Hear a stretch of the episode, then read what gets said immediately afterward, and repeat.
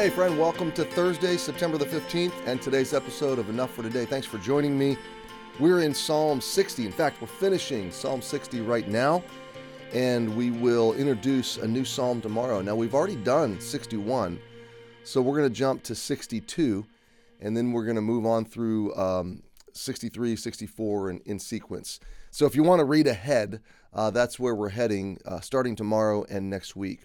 I have really enjoyed Psalm 60 because it's it's been a it's been a very different psalm than um, than the previous set that we've covered, and it's been a refreshing turn in the tone of psalms. David is new in his reign, and he's experiencing the enemies that rose up against Israel, the oppressors, during Saul's reign. Saul's reign did not go well. He rebelled against God and led the nation away from God. God rejected Saul which really brought uh, defeat on the people and um, tarnished the name of God. Instead of God being glorified in Israel, he was not glorified at that season. And it the, the big one of the big lessons in it in in those stories is that a how we as individuals can influence our decisions can influence others.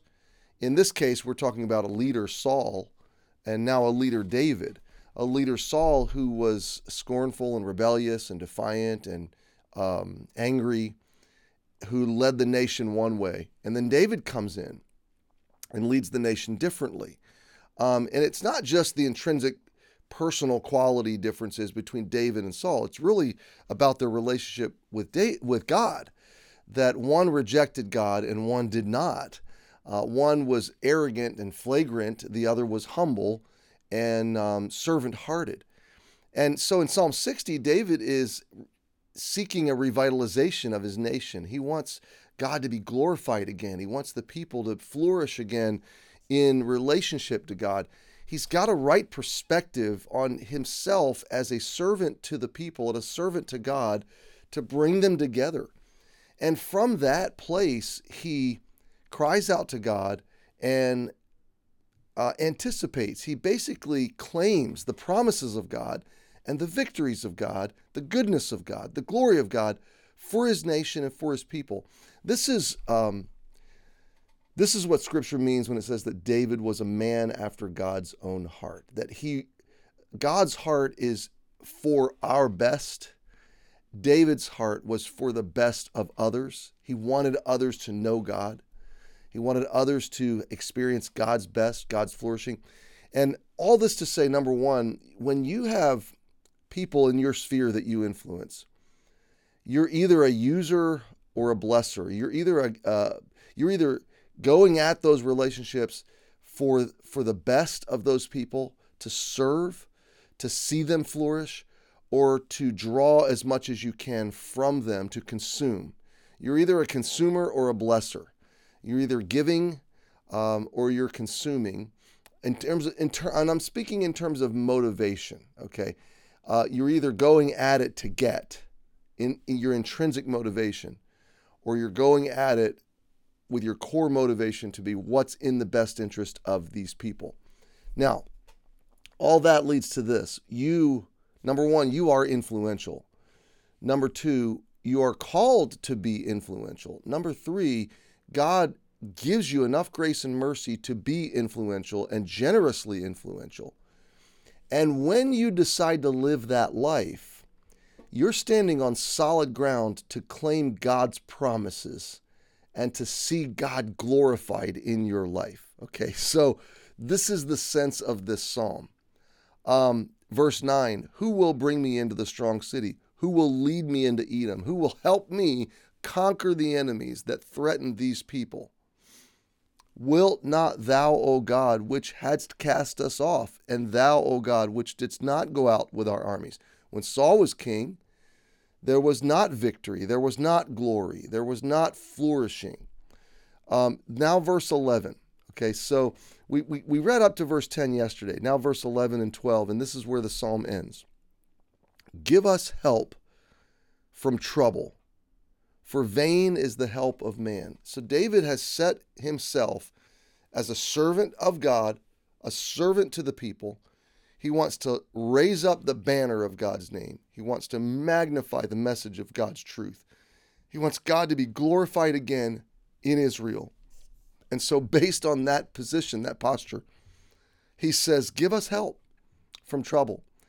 Uh, God, I'm not asking for, for myself, I'm asking for your glory, and I'm asking for the blessing of others.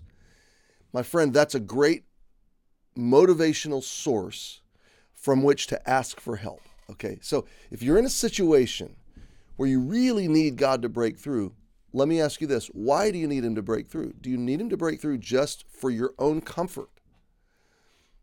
That's a weaker motivation than if you can say, first of all, God, you've promised. Second of all, God, you'll be glorified in the fulfillment of your promise. So, my first motive is your glory. Thirdly, God, you'll be um, alive and glorified in the hearts of other people. Others will hear the truth and will see you, and you'll be glorified in that. You'll be magnified. And fourthly, God, as you give me help, I will raise up out of that help, out of that deliverance, and I'll be a billboard of, of your messaging, uh, your glory. God, I'll glorify you in a greater way. When you can stand in that motivational world, you are on the most solid ground from which to ask for help from God. So David uh, flagrantly, courageously, uh, audaciously, give us help from trouble, for vain is the help of man. I'm not going to go about this myself or just seek the help of men or other treaties or other ways of, of working peace. I'm going to God. Verse 12. Now look at his conclusion, his declaration, okay? Through God, we shall do valiantly, for he it is that shall tread down our enemies. So we can know 21st century today, this principle still applies to our lives. It's God that wins the victories in our lives. It's God that wants to be magnified and his name and his presence and his reality magnified and frankly experienced in our lives and through our lives. He's going he's going to tread down the threats. He's going to resolve our vulnerabilities and our fears and He is our protector. But look at the beginning of verse 12. Through God we shall do valiantly. And I love this word valiant, valor, okay? The, the concept is woven all the way through the psalm. That's why it's great that it lands on this principle. Valiant or valor is to be courageous on behalf of someone else. Um, one of the compelling verses of my journey to Connecticut to Emmanuel was uh, I want to say it's First Chronicles 19. Don't quote me on that, but let us behave ourselves valiantly for our God, for the cities of our God, for our people. I messed it up. Let us behave ourselves valiantly uh, for our people and for the cities of our God, and let the Lord do that which is good in His sight. First part of that is be of good courage. Um, be not afraid. But uh, it was David's mighty men calling each other to behave valiantly. Hey, let's put it all on the line. Let's go out and lead well, love well, fight well, uh, go into battle well for others so that they can flourish and experience God. Valor is courage for the sake of others. And my friend, when you decide to rise up in the call of God, for the mission of God, for the glory of God, and to live valiantly, servant hearted, sacrificial, laying down yourself for the best interest of others spiritually, you can count on this. You can absolutely count on this. God will rise up to your help. This is who He is, this is what He does. But He does it for, for those that are going to be um, valiant. So go be courageous today for someone else's benefit. Happy Thursday. We'll see you tomorrow.